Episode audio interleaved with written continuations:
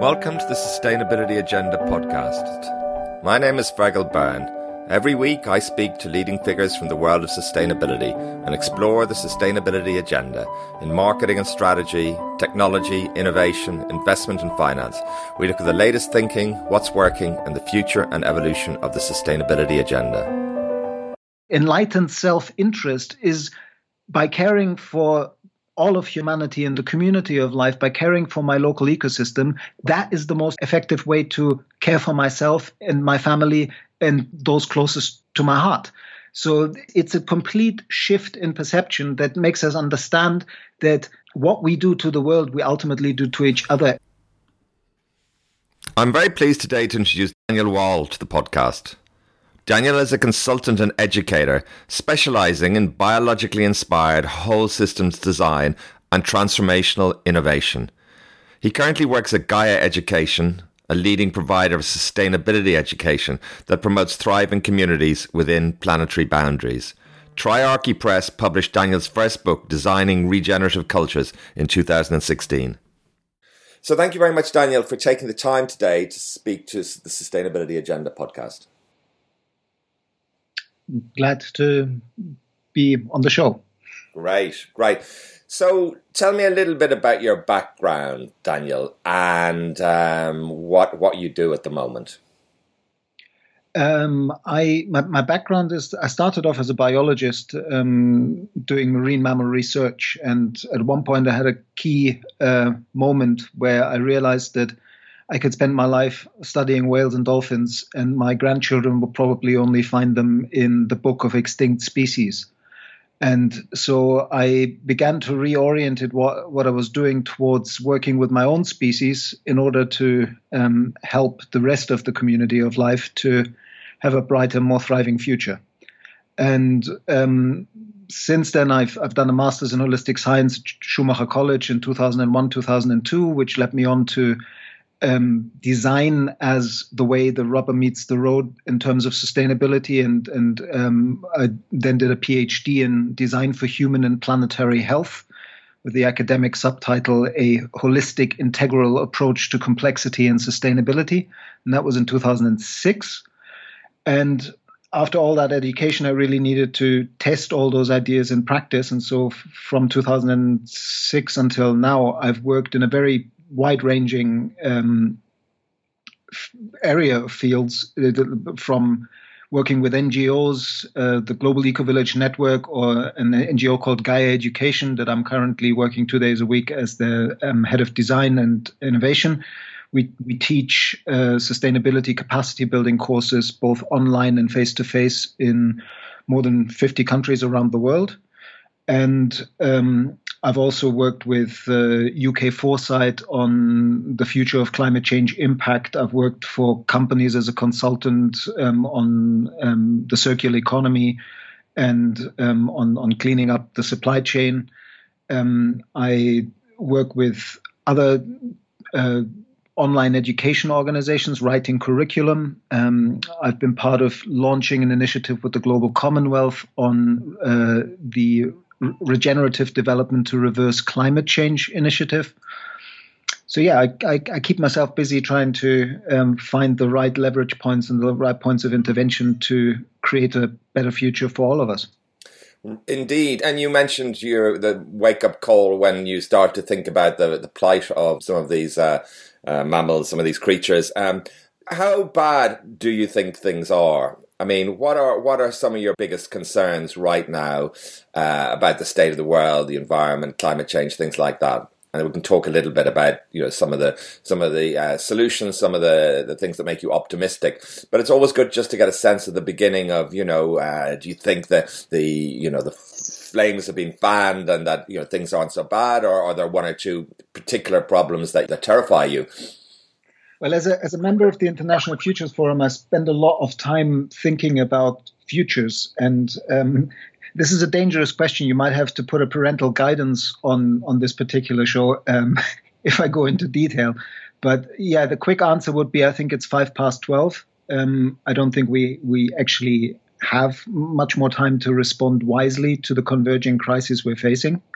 Um, one of the leading issues is that if we don't uh, take what was sort of agreed on in Paris at COP21 seriously, we might just get to the point that we trigger runaway climate change that is irreversible and that we um, basically then just have to manage a slow and painful descent of humanity into a not so bright future. Um, other issues that, that I'm particularly concerned about is the danger of runaway tech. Um, that we are currently not having ethical conversations around what kind of technologies we actually want on this planet and who has access to them. And the the self defeating um, position that many people take is that the genie is out of the box and we won't be able to regulate it if we don't create these monster technologies, then somebody else will. Um, I think it's quite dangerous to think that way, and um, we really have to watch out that we don't live in a world where um, drones are controlling every step we take, and where rather than technology being a servant to humanity and a better future for all, um, we become servants to uh, technology. And then all the other issues that, that were highlighted in the um, planetary boundaries work of the Stockholm Resilience Center, uh, we have issues with biodiversity loss when one of the largest mass extinctions since life on Earth began. And um, because of climate change, the species are on the move. Um, whole ecosystems are shifting. Um, plants are migrating into areas where the pollinators aren't migrating into, and so we we, we haven't haven't even seen the beginning yet of of the unraveling of the fabric of life. Um, ocean plastics and the the amount of um, material that that we have uh, by creating a materials economy based on fossil fuels and its nasty byproducts, we've just emitted so many new chemicals into the environment that we don't actually know what mass experiment with the future of humanity and life on Earth we've unleashed. So, yeah, I think um, the horror scenarios of a not so wonderful dystopia, there are many, but um, I wouldn't be here and I wouldn't be doing what I'm doing if I don't believe that we have the possibility to turn this around and that we can turn crisis into into opportunity and um, that we actually already know how to do this. It's just that we currently don't have the political will and we're still stuck in a story that we tell about who we are and why we're here for and what we should be doing as successful human beings on planet Earth. That is an outdated story that doesn't um, serve the complexity that that we're currently facing with these converging crises any longer, and that, that we need to um, reorient it. We need to find a much find answers to a much deeper question about the the why we need to change before we um, will get active on the how and the what we need to change. Which the answers for those questions we by and large already have. Yes, balancing pessimism or realism with optimism is always a challenge for uh, people working in this area. What um, makes you optimistic? There's been tremendous momentum on various fronts, really, in the in over the last twenty years, certainly over the last decade, in terms of uh, the Paris Agreement, probably the culmination of one one area, but in terms of investment, uh, in terms of green activities by large organisations, in terms of NGOs, in terms of awareness. What are a few things that make you feel optimistic and that you think have tremendous momentum for the future? What I've observed in the last two or three years is that um, just as we had this phase where suddenly the term resilience came in to begin to replace um, this somewhat overused word sustainability, um, in in recent years the word regenerative and um, a regenerative development way of working has gained enormously in strength. And um, what I like about that is that um, it addresses the core issues that we actually need to regenerate the soils. We need to replant the forests that we, we have denuded the earth for, for millennia. And we really need to, um, it's not enough anymore to simply not do any more damage. We have done damage since the beginning of the Industrial Revolution, or you could even say since the beginning of agriculture, in to, to the global system in such a way that, that it we now are called to regenerate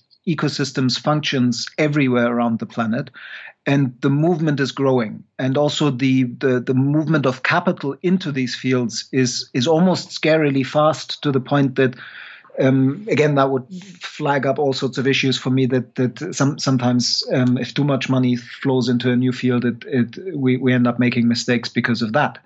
But um, what I've seen in the last just three or four years in terms of uh, the amount of people with like pr- private foundations, family foundations, large um, foundations like the Rockefeller um, Brothers Fund being willing and, and, keen to invest in regenerative development, um, buying up degraded areas of land and, and working intelligently on, on increasing healthy ecosystems functions, um, increasing bioproductivity, bringing back carbon into the soil.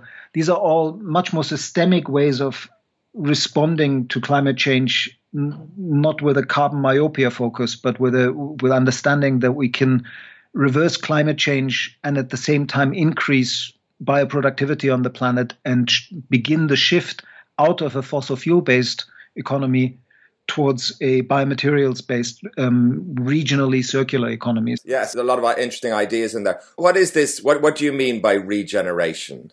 Um, regeneration has multiple facets. It always has to be um, carefully attuned to the biocultural uniqueness of place. Okay, so what's biocultural mean? Biocultural means that in each place on the planet, each bioregion, each ecosystem has specific conditions with regard to climate, um, what grows there, what can be grown there, but also with regard to culture, the, the whole historical background of the culture in that place.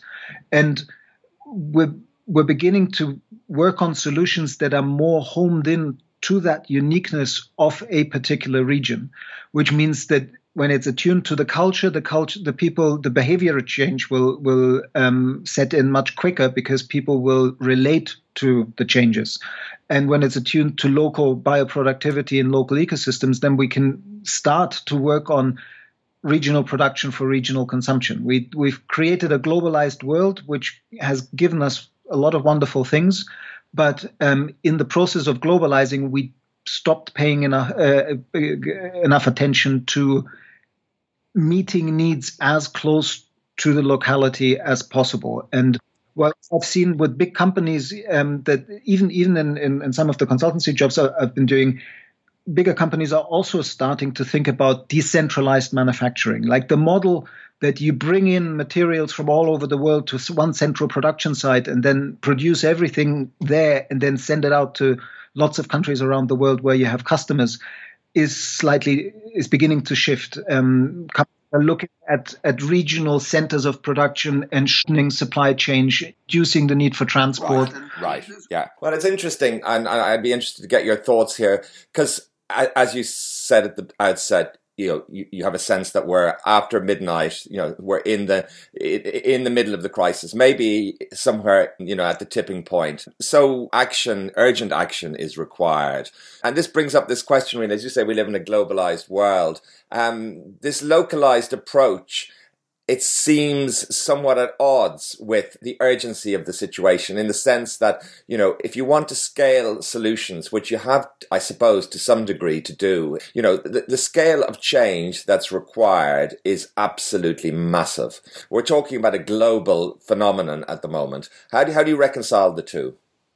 Um, it's, it's a tall call. It's it's difficult. It's a, it's almost a paradox we're facing that that we will work will have to work with the large multinational companies and, for example, the shift towards electrified transport. Um, we're probably uh, currently we have four million electric cars and by 2030 we'll probably have 200 million electric cars on the planet that's a massive shift that needs large infrastructure changes and and and large companies to buy buy in which they're beginning to do um, but the the, the knee jerk response that comes from kind of economics trained people of how do we scale it up, to my mind, is actually the wrong question. Um, some, if you if you look at so many issues where sustainable technologies have been scaled up, in the scaling up, they often have become unsustainable in, in, the way that they're implemented. And so, what, what to my mind we need to do is to spread solutions that work but with this sensitivity to regional conditions. Globally, so we're talking about doing this globally, Daniel. How do you do this at a local level, at a global level? Through regional to regional collaboration. So you, you, you work globally together on making the global impact, getting to scale in terms of impact, and you the, the, the systemic transformation that needs to go along with this which also will address not just environmental impact issues, but also the issues with, with unemployment that we have around the planet, is through this re regionalization of production and consumption, through looking at bioregional development at at um, responding region by region across China. The, the Chinese are working on this concept of the ecological civilization.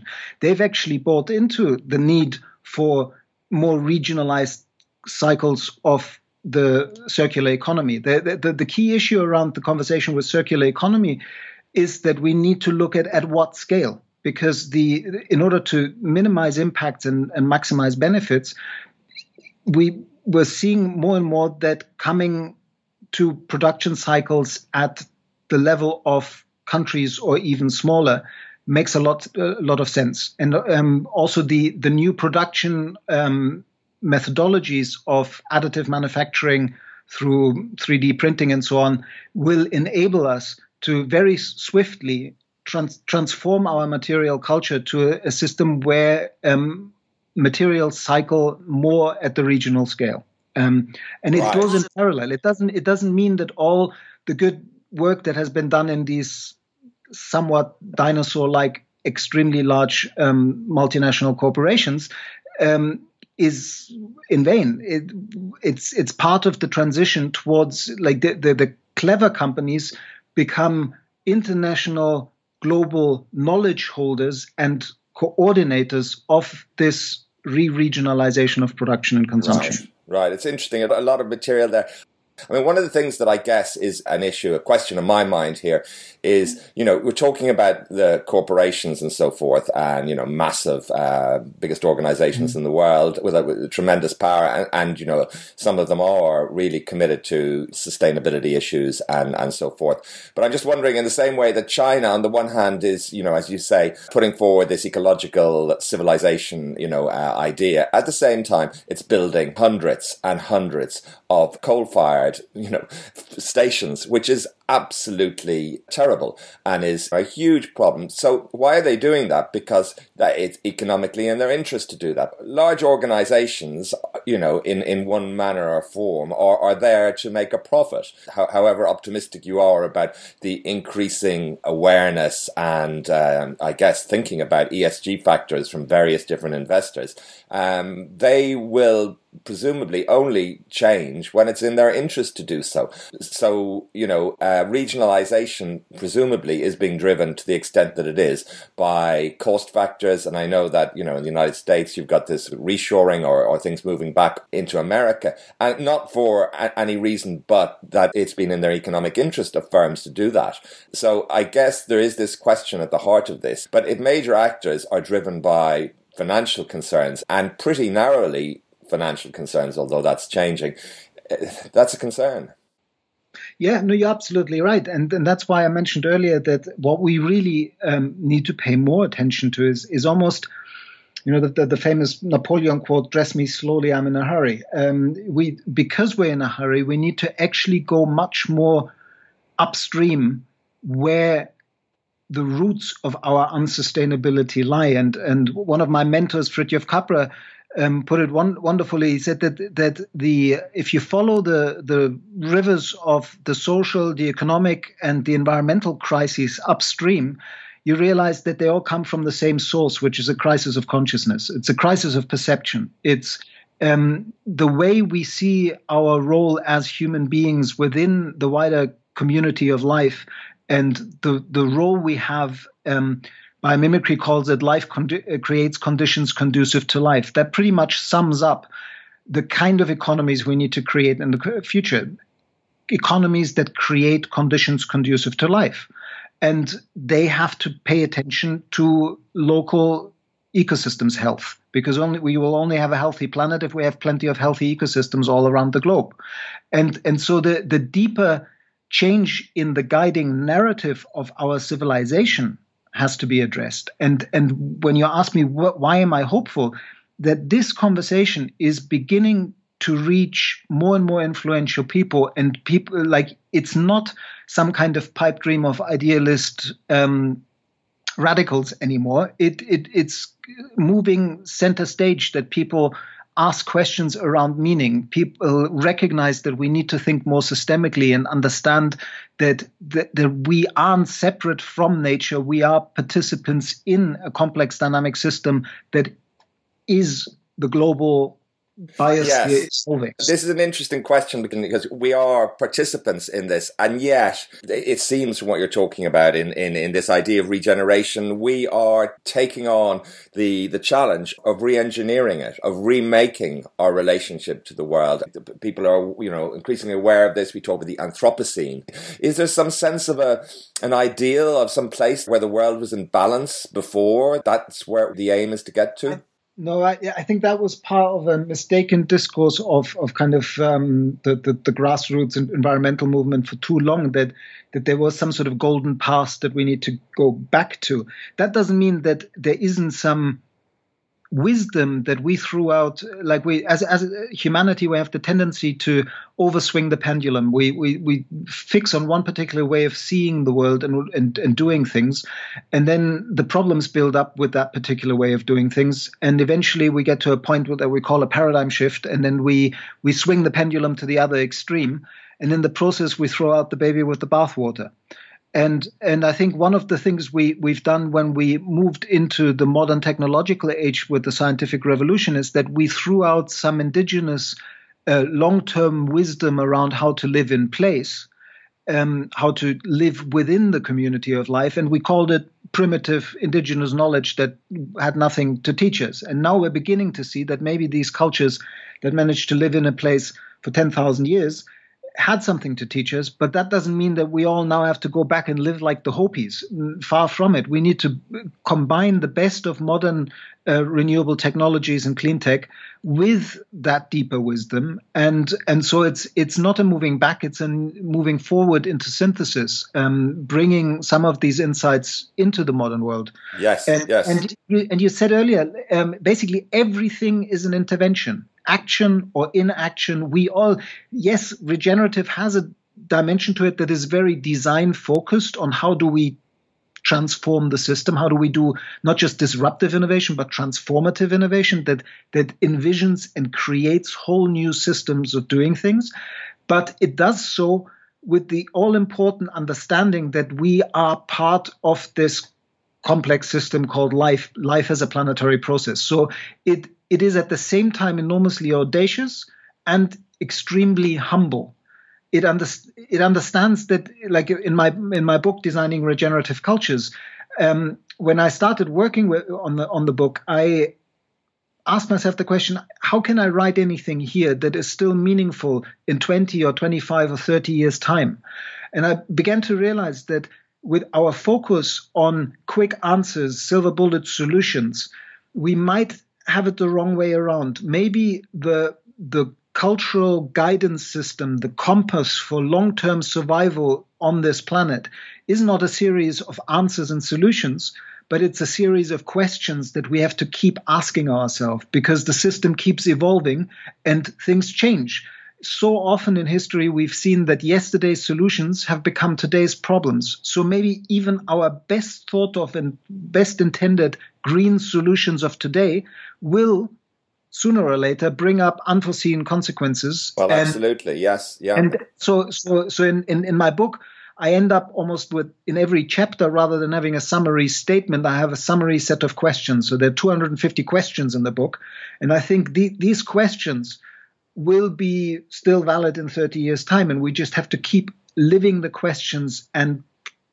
with sensitivity to place and local culture, keep doing the best we can. Yes, at the heart of what you're saying is this tension because, on the one hand, it's five past 12, and on the other hand, rushed solutions and uh, unintended consequences are an unhappy marriage. Um, I'm interested also in the, you know, in the, the ideas of uh, Bateson, the systems approach, and, you know, Maturana and Varela. And maybe uh, could you talk a little bit about, at a pretty general level, about this? And, and what are the lessons, do you think, for us in their thinking? One one of the key things that comes out of the so-called Santiago theory of cognition, which was um, proposed by um, Humberto Maturana and Francisco Varela, is that it is a scientific theory that helps us to bridge the Cartesian split, the, the, the split between mind and body, humanity and nature, self and world. Um, it addresses that our um, idea of reality that is based on this idea that perception is you open your eyes and there's a world out there and it just comes in and you see what's out there and then then you respond to it is actually a, a oversimplifying um, uh, model of reality that in every act of perception there's an act of conception that we have organizing ideas that help us to structure what we see what the world is that we participate in. And that actually means that there's scientific proof that we are co-creating our own reality. We we are because we're part of this complex whole that is continuously evolving. Our mental activity and the way we tell stories about who we are and what there is to interact with actually affect the playing field. And um, this is this has now been demonstrated in in so many of the different scientific disciplines. There are, there are ways to talk about this in the language of quantum physics. There are um, ways to talk about it in the language of complexity theory, and um, in psychology, cognitive science, all all of that. And and so we, in a way, as a civilization, we need to catch up with the cutting edge science and um, create now the infrastructures that respond to that kind of reality, which is is a reality that is much more the the, the um, Vietnamese monk Thich Nhat Hanh coined this term interbeing. Um, so we, we aren't separate from the world. We we inter are with the world, and and that also takes us in in terms of ethical understanding to an insight that whatever I like the most um, enlightened self interest is by caring for all of humanity and the community of life by caring for my local ecosystem that is the most effective effective way to care for myself and my family and my, those closest to my heart. So it's it's a complete shift in perception that makes us understand that um, what we do to the world we ultimately do to each other. And this idea of um, the competitive mindset that, that it's all about competitive advantage is 20, 20th century thinking and 21st century thinking is to work towards collaborative advantage and win-win-win solutions. We we we don't live in a zero-sum world. We can create a non non-zero-sum world. We, we we can actually create solutions where everybody benefits: the individual, the community, and the environment. Absolutely. Now, what what in your view is the role of government and regulation in this world. The approach you're talking about being a very bottom up approach, you know, I'm just wondering what role do you see for, for the government and regulation? Um, to, to one extent, it's it's enabling the local to local, regional to regional, national to na- nation to nation collaboration. So we need to deregulate the way that we we work with um, intellectual property because good ideas need to spread quickly and and need to um, be accessible by people all around the world. Um, the most underused resource on the planet is the frontal lobes of five billion poor that don't have access to the kind of privileged education that you and I have had. Um, so if we if we create uh, like one role of government would have to be to enable true collaboration across uh, humanity to enable um, collective intelligence to really uh, do its best so we can wisely respond to this crisis.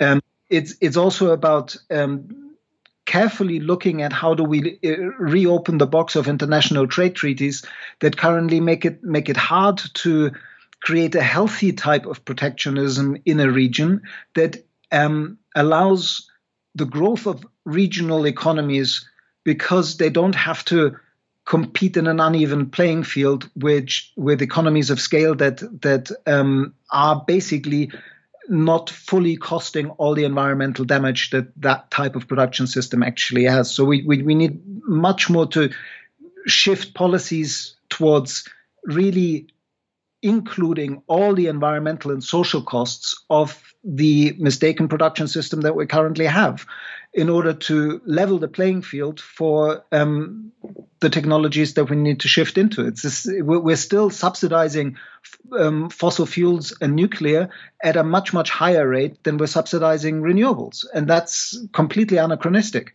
And um, so, so government for me should look at how to again facilitate the devolution towards a more region centric but globally collaborative way of organizing the, the, the, human affairs.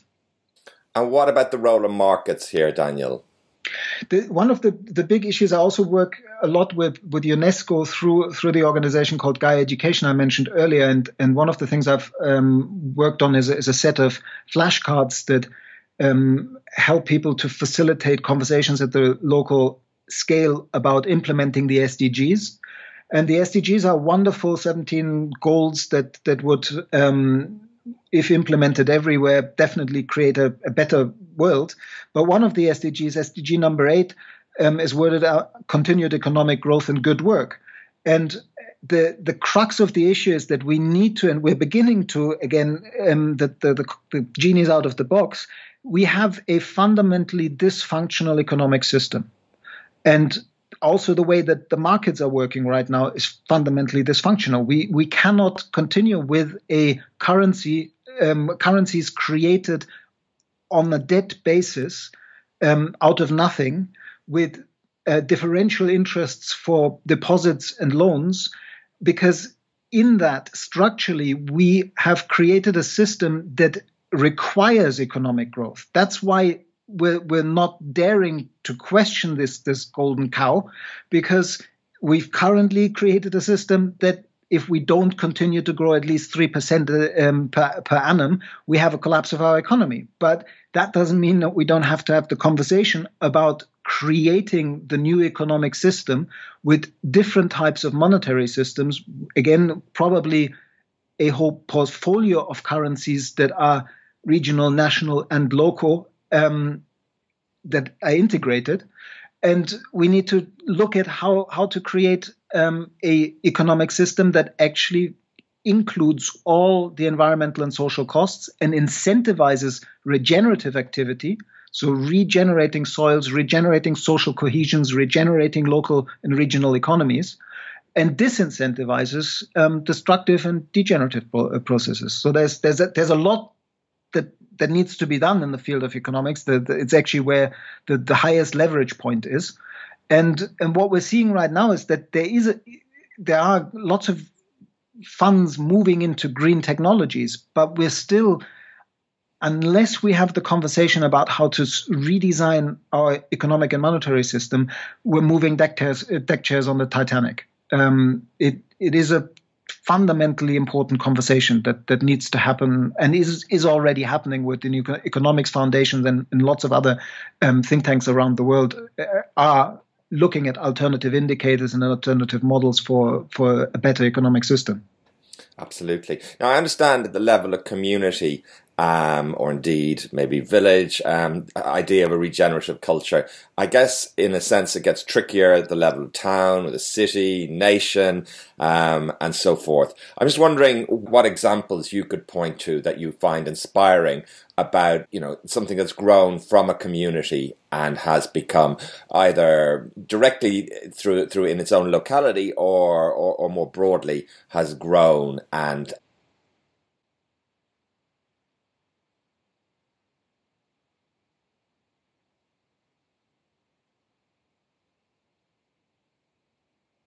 Um, well, I mean, one one of the examples of large scale ecosystems regeneration that is often quoted is um, in an area of um, over a thousand square kilometers in China called the Loess Plateau.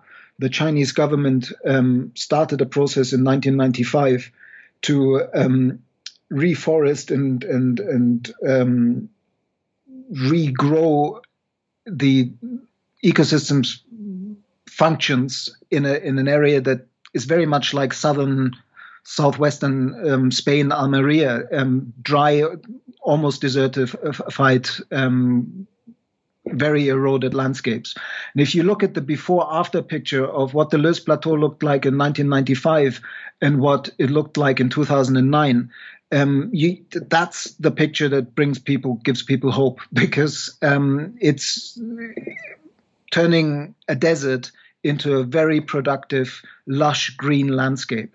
And, and this kind of work um, has been taken up. It's been documented by the Chinese American filmmaker John Liu. There's a, a, film online called Green Gold for anybody who wants to learn more about this.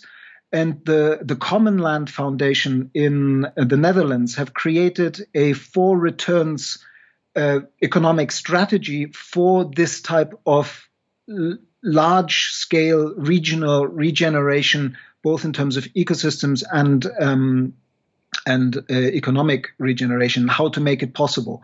And they they work in a number of case study sites. They have a case study project in Australia, another one in South Africa, and another one in southwestern Spain. And um, these are, to my mind, steps towards showing, demonstrating that, the multiple benefits of, of this kind of uh, approach. And then in terms of, because you mentioned that so far it's difficult to find examples at, at the at larger scales. Um, my friend and colleague Herbert Girardet wrote, wrote, a book called Regenerative Cities. And he's been involved in looking at the um, footprint of London and, and has for, for a long time advocated that cities around the world need to really, just as Patrick Geddes suggested 110 years ago, need to think of themselves as cities within regions and and work um, to build more and more self-reliance at the regional scale, um, closing the loops of the of the, the, the materials that the city uses and the energy used in the city, in a way that that most of the materials and most of the energy are regionally generated and and this is there are cities like like um, I have worked with the city of Melbourne, um, and they've had massive improvements taking this approach. And there, there, are plenty of cities around the world. There's the C50 network that started as cities in response to, um, or C40 it was called, um, in response to climate change, are working in this kind of way at the at the city scale. So um, interesting, yeah, yeah. No, that's very interesting uh, to see to see examples like this, and I'd certainly like to find out more about the work, certainly in London. Now, what about genetic engineering, and what about GM foods? What what's your view on that in in this regenerative cultural kind of philosophical perspective? Where does it fit in? How do you evaluate something like that? Um, resilience is all about diversity in any kind of system.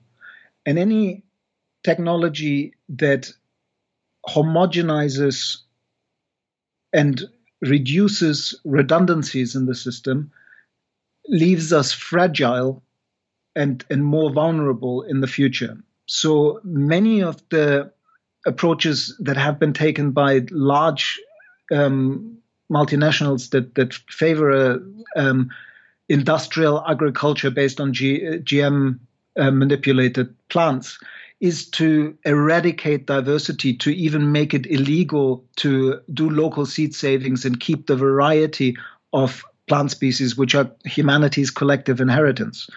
Um, so that approach I'm very much opposed to, uh, but I think we need a nuanced conversation around um, things like synthetic biology. Uh, I think it, for, for me, transgenics, where you implant a rat's gene into a tomato in order to create a slightly different tomato with a maybe longer shelf life. For me, that is extremely dangerous and in a, in a, a very reductionist way of understanding biology, and we don't really know the um, outcomes that could have.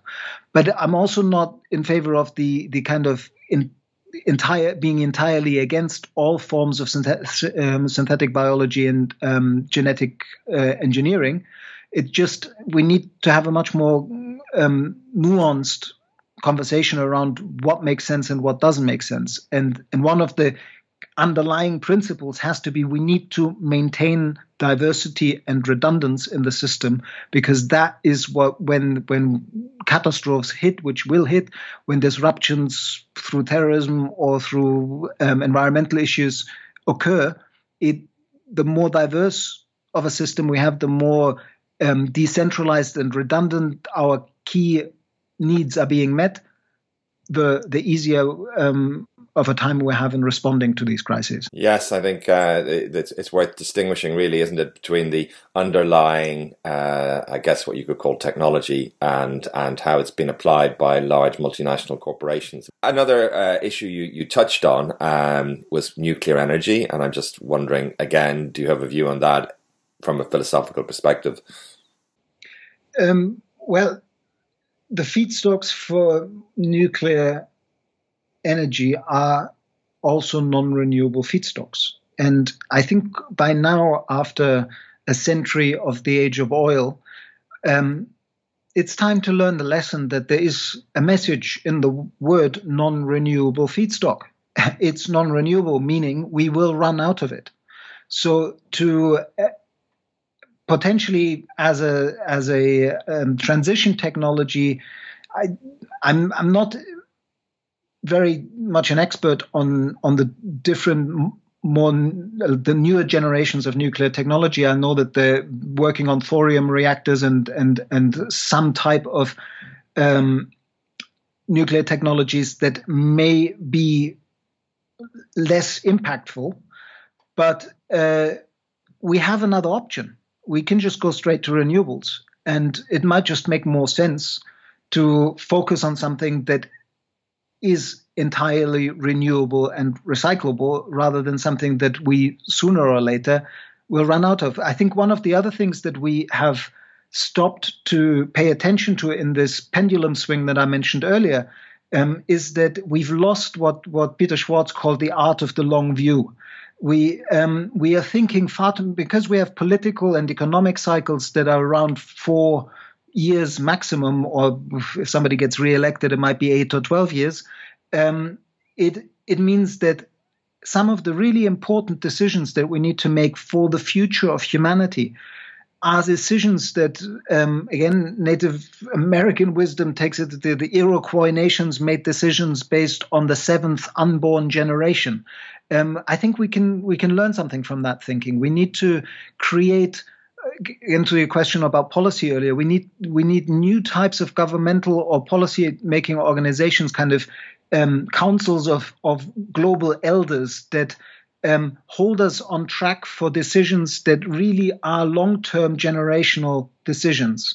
And so, if we start redesigning, if we are forced now because of climate change and resource depletion to redesign our system of production and consumption, we might as well work on as circular and as renewable a system as possible, thinking not how do we meet our needs in 2050, 2070, but how do we create a system now that could actually still work in 2200, in 20, in, in 2800? It's it's a it's a whole new way of thinking about how do we work with what we've got. We've got coming uh, current solar income We've got wind power, marine energy, gravity, all sorts of energy sources that if we put our collective ingenuity to it, we, we, we can run a civilization on, on those powers. So, so again, I don't see the need to go into um,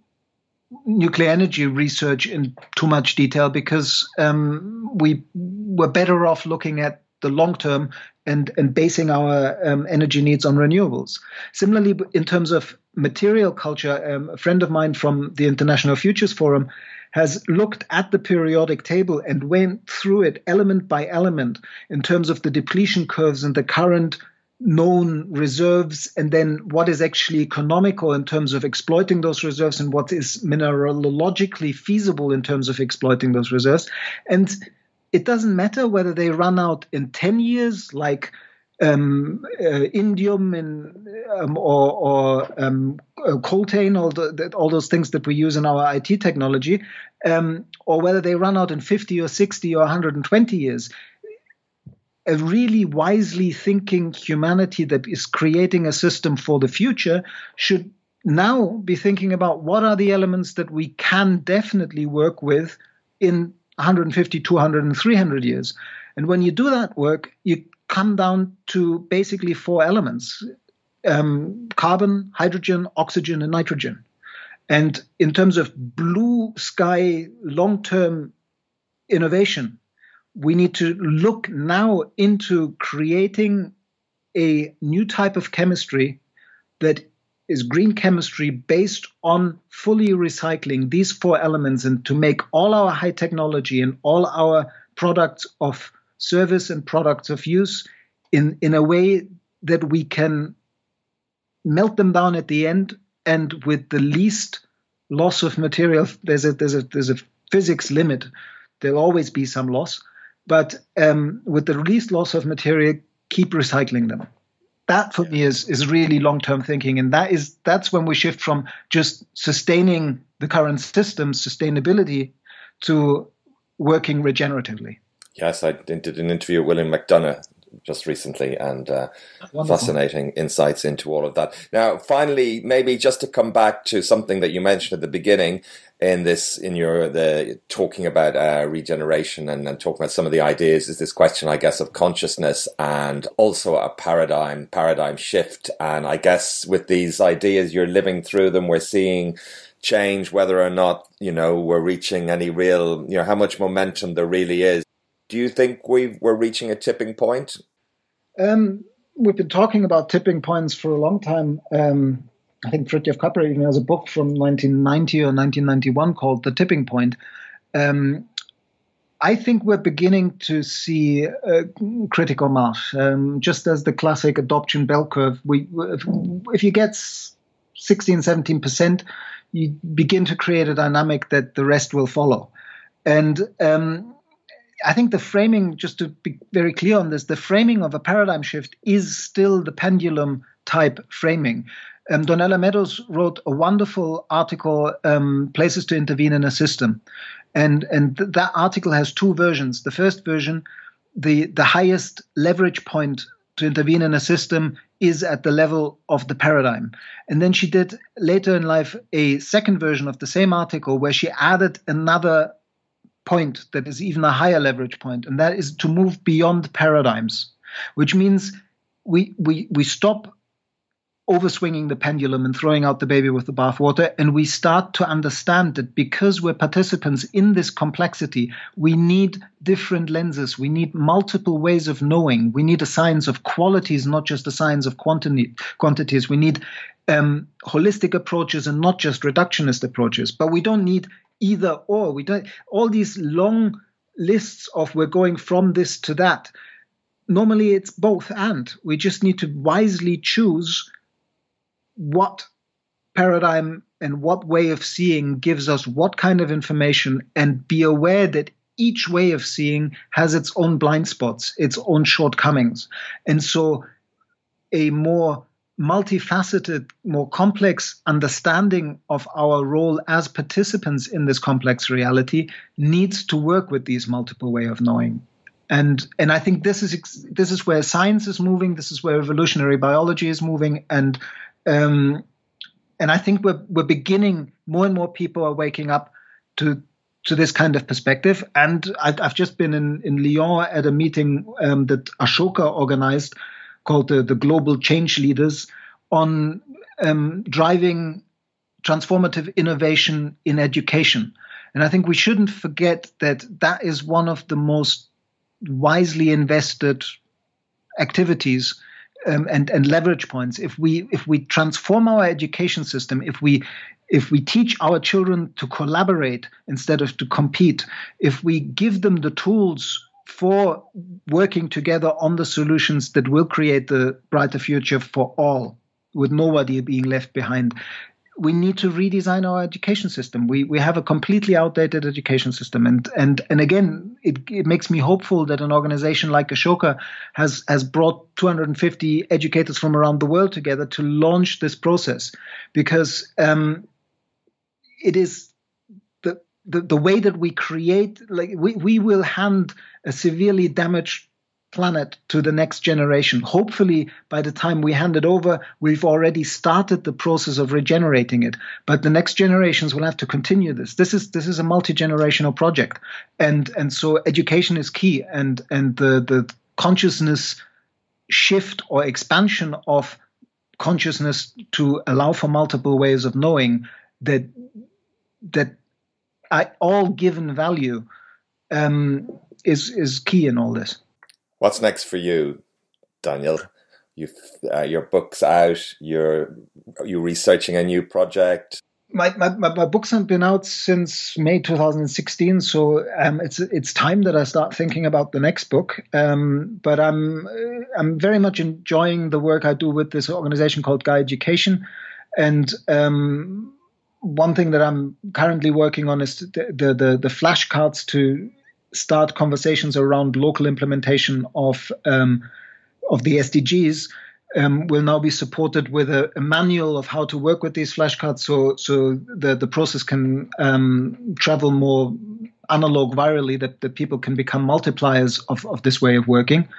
And um, and then this process I just mentioned with uh, with the um, Ashoka project um, in education is something that I will put a lot of um, energy into, and I'm I'm also on the advisory council of the Ecosystem Restoration Camp Foundation, which is an organization that is aiming to set up with Common Land Foundation, who I mentioned earlier, uh, places around the globe where we demonstrate what can be done in in terms of the shift towards a circular biomaterials economy at the regional scale. I think there's a, so much innovation that needs to be done there, and um, I'm excited to get more companies on board. Um, the, I've, I've, worked with some detergent companies and some um, companies in the in the chemical industry um, cosmetics industry that that are already understanding that um, this regenerative regional approach is really where things are going and are investing um, their long range innovation money into into working with this. So so that's that's where I'm going the next couple of years. Well, you've got a full plate there, Daniel, and I wish you the very best of success with all the great work you're doing. And thank you so much for sharing your vision with us today on the podcast. Thank you so much for having me. Uh, it was a really interesting conversation. Thank you for listening to the Sustainability Agenda podcast. I hope you found it interesting. Please sign up at the sustainabilityagenda.com website or on iTunes to make sure you don't miss any future episodes.